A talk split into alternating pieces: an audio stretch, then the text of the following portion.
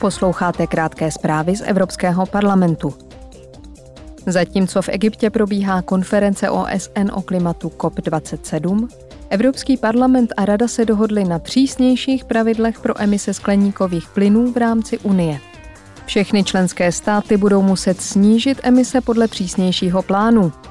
Také bude méně možností převodu, výpůjček nebo bankovních povolenek na emise. Kromě toho komise chce přimět členské státy k větší odpovědnosti. Proto zveřejní informace o vnitrostátních opatřeních ve snadno přístupném formátu.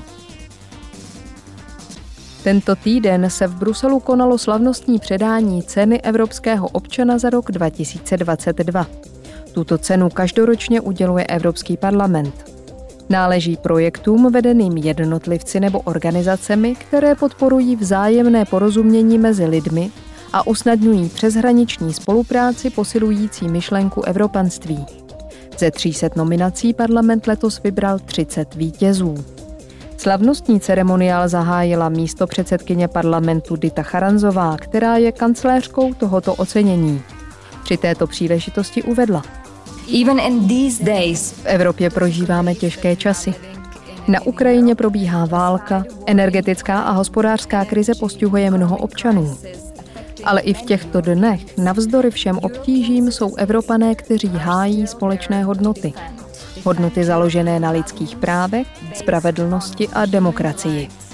Justice and democracy. Zvláštní uznání bylo uděleno organizaci Promote Ukraine, která v Bruselu založila mediální platformu na podporu občanské společnosti. Předsedkyně parlamentu Roberta Metsolová zítra navštíví Moldavsko. V Kišiněvě se setká s moldavskou prezidentkou Majou Sanduovou a zúčastní se společné tiskové konference. Předsedkyně Metsolová také promluví na zvláštním plenárním zasedání moldavského parlamentu.